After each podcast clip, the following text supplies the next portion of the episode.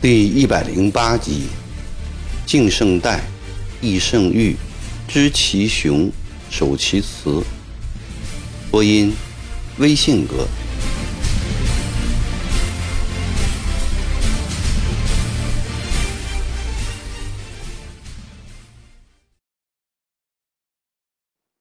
三十年以后，果然左宗棠拜相封侯，吴伟才也当了一世的屠夫。左宗棠特为赏那瞎子五百两银子，岂不料瞎子命不好，生病无钱治，早就死了，也没有妻儿。左宗棠便给他砌了一座好坟墓，墓前立了一块高高的石碑。吴伟才气不过，夜里偷偷的把碑给砸了。这是个传闻故事，想必。也不是真的。世上要真有这等料事如神的瞎子，他早就为自己寻找一个发财致富的机会了，何至于贫硬交加、无家无室啊？当时左宗棠听了表弟的提问后，正色道：“这你就不懂了。我原本是牵牛星下凡，牵牛星下凡。”你是如何晓得的？屠夫很是惊讶。我三十岁生日那年，太白金星亲自托梦给我，说我前生乃是牵牛星，今生注定要为世人吃苦负重的。吴伟才看他神色庄重，并无半点说笑话的味道，感叹起来：“唉。”怪不得我和你八字相同，命运却相差了这样远。原来你是天上的星宿下凡，我哪能跟你比呀？左宗棠摸着石牛的弯角，没有说话，那样子显然是赞同老表的这番感慨。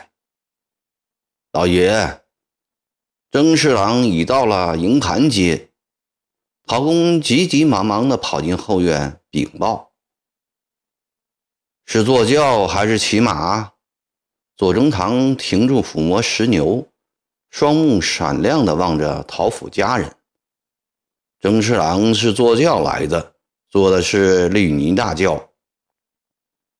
你去传我的话，关闭大门、小门，今日任何客都不见，叫他曾侍郎打轿回府。左宗棠斩钉截铁地下了命令。是，陶公虽然遵令，两脚却并未移动。他深为不解：曾侍郎专程来访，为何要关门不见呢？站着干什么？快去！左宗棠挥手：“关门是门房的事，你依旧到外面去观察，有什么动静再来禀报。”陶公出去了，吴伟才说：“表哥，你这样做，曾侍郎会是要见怪的。让他见怪去好了。”左宗棠又细细的审看起石牛来，对老表说：“你看他的下巴是不是还要肥点才好啊？”左宗棠边说边摸着自己胖胖的下巴。仿佛那头牛就是以他为原型雕塑的一样。老爷，曾侍郎在司马里口子上下了轿，徒步向这里走来了。一会儿，陶公又进来禀报：“什么？他下了轿？”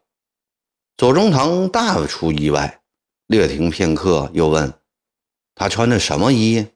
官服？”还是便衣，随从有多少人呢？他没有穿官服，穿的是一件灰灰的长褂子，也没有随从，一个人。陶公在陶府当了二十年的差，办事能干，观察事物也很仔细，没有看错。左宗棠拉长声调问：“没有看错。”陶公回答得很干脆。左宗棠沉吟了一会儿，断然地说：“打开右边的侧门迎接。”季高，四年多不见了，你比先前还显得年轻了。曾国藩刚从右侧门槛进来，一眼看见左宗棠，便抢先打了招呼，那笑容的真切，声调的亲热。仿佛他们的友谊中从来就没有过裂缝似的，一如以往的亲密无间。笛声，是你来了。对于曾国藩的如此态度，左宗棠略感意外，连声说：“书房坐，书房坐。”一边高喊献茶，一边忙将自己手中的旧蒲扇递了过去。这么热的天气，你还放假？难为了，左宗棠望着曾国藩说，心里想：四年多不见了，他的确是衰老多了。这样想过后，觉得自己去年对他的肆意攻讦有点过分了。昨天下午见过骆征成后，我就要来看你。骆征成说你这两天偶有不适，劝我晚上莫再打扰了。曾国藩轻轻摇着大蒲扇，关切地问：“今天好些了吗？”“好多了，明天就去衙门办事。”这时，陶公端来一大盆切好的西瓜，左宗棠招呼曾国藩吃西瓜，曾国藩也没有客套，拿起一块瓜，大口大口的吃起来。看着曾国藩全无芥蒂的神态。左宗棠心里隐隐升起一股愧疚，说：“伯父安葬妥帖了吗？这一年多来，琐琐碎碎的事情很多，也没有给他老人家去磕个头，真是很对不住啊。”哪里哪里，曾国藩拿起毛巾擦擦嘴巴，说：“我这次能够得以为父亲办理身后之事。”尽一个做儿子的孝顺，全是靠你的赐予啊！这话从何说起呀？左宗棠一时不解。季高，那一年在水陆州，不是你一番开导，我早就做一个不忠不孝的罪人死了，哪还有为父亲送葬的时候啊？曾国藩的态度极为诚恳真挚。左宗棠见他此时此地绝口不提自己去年对他的攻讦，反而以感激的心情回忆起那夜晚仓里的责骂，不禁大为感动起来。他是个直性的人，觉得应该表示一点自己的歉意。李生，你去年从江西回来，我当时认为有些不妥，说了几句你不爱听的话。你不会介意吧，季高？看你说到哪里去了？我们二十多年的交往，情同骨肉，那几句话还能记在心里？况且你说的都有道理。曾国藩真诚地说：“就如当年一样，你的话虽然说的重了点，但纯是一片好心。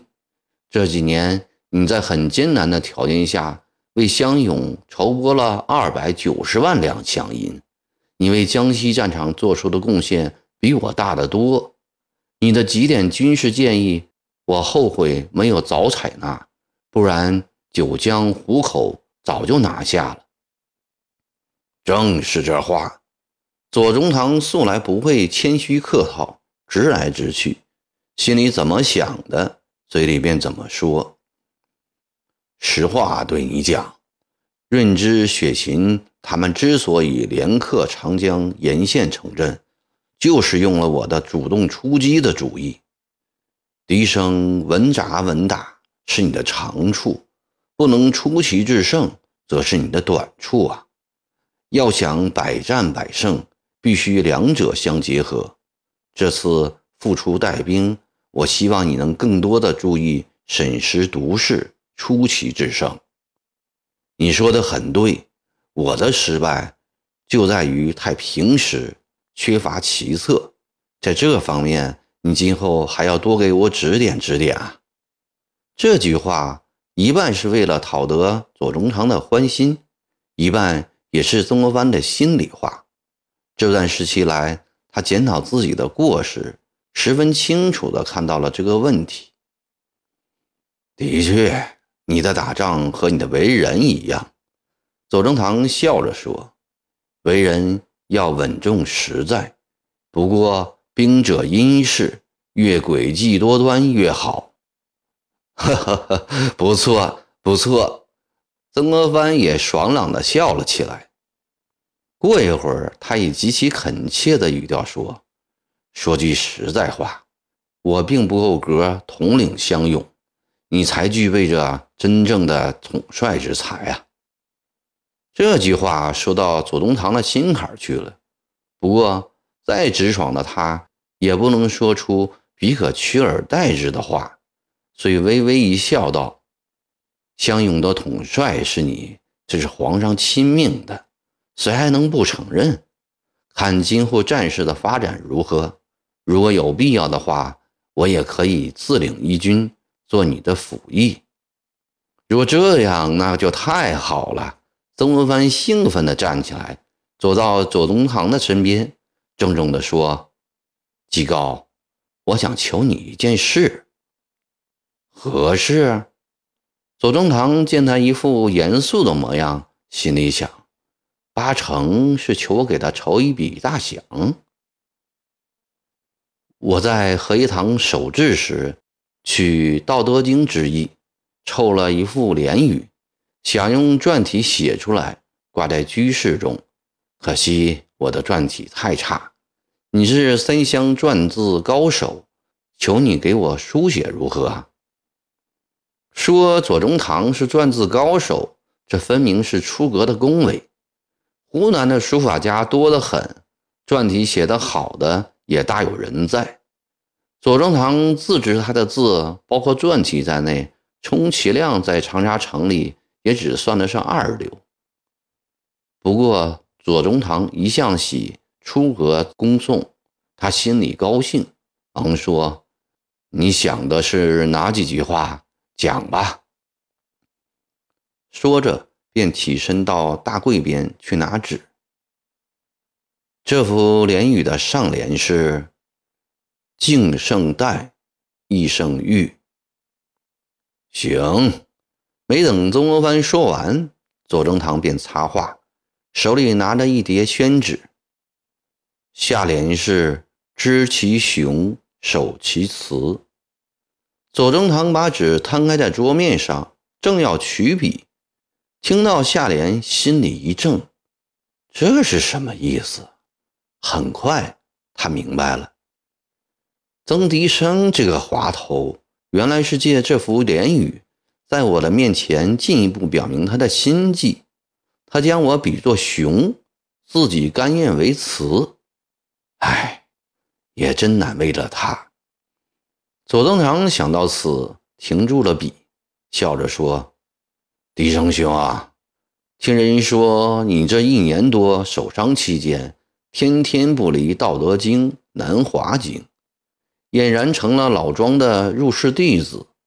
别人听了为你高兴，我听后却为你惋惜。”曾国藩不露声色地坐到椅子上，等待这位怪杰发出与众不同的议论来。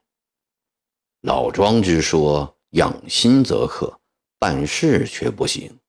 尤其是身处今世，我辈人更不可为其所迷。左宗棠放下笔，严肃地说：“当今天下纷乱，强寇风起，君父处寝食不安之际，百姓在水深火热之中，正靠的英雄豪杰。”以刚强果敢之手段杀尽匪贼，肃平祸乱。这里要的是惩难救苦的良知，倡导的是敢为天下先的血性，却以为柔退只能是授人以手的自灭之计，逍遥则更是极不负责任的逃避态度。老庄知道今日诚不可取。出自于左宗棠口中的一番激昂的陈词，曾国藩一点儿也不感意外。这正是他自己多年来所抱的态度，他只能赞许，不能有任何非议。不过，今天的曾国藩，其心中的境界已升华到了新的境地，不是左宗棠所能领略到的。他不想与左宗棠争辩，他知道辩也无益。眼前这位气冲斗牛的左师爷，世上有几人辩得过？更何况。他写的是儒家以天下苍生为念的凛然正气，正可谓横扫千军如卷席一般，谁敌得了啊？曾国藩微微的笑着，轻轻点头，嘴里说：“有道理，有道理。”笛生，你的心意我已明白，这副联语不写也罢，我另送你一幅。急的是武乡侯的话，可能对你的用兵打仗更有实益。说罢，也不管曾国藩同意不同意，立时挥笔写就。上联写的是“集众思，广忠义”，下联是“宽小过，总大纲”。曾国藩看了，拍手称快，高兴地说：“很好，很好啊，我收下了。”你落个款吧。左宗棠于是提起笔来，在后面补了几行小字：“笛生兄奉命复出，主于书老子手辞之，言之自负，余以为不可。改书古亮之言，以遗之。今亮咸丰八年六月，于只进不退斋。”曾国藩双手接过这份重礼。这几天你下榻哪里呀？左宗棠问。暂住在城南书院。好，明天一早我来拜会你，与你谈谈这次浙江用兵的一些想法。好，曾国藩感激地说：“我在书院恭候大驾。”当左宗棠亲送曾国藩出门的时候，只见陶公馆中门打开，十多名衣冠整齐的仆从肃立两旁。曾国藩心里暗暗得意，此行的目的已圆满达到了。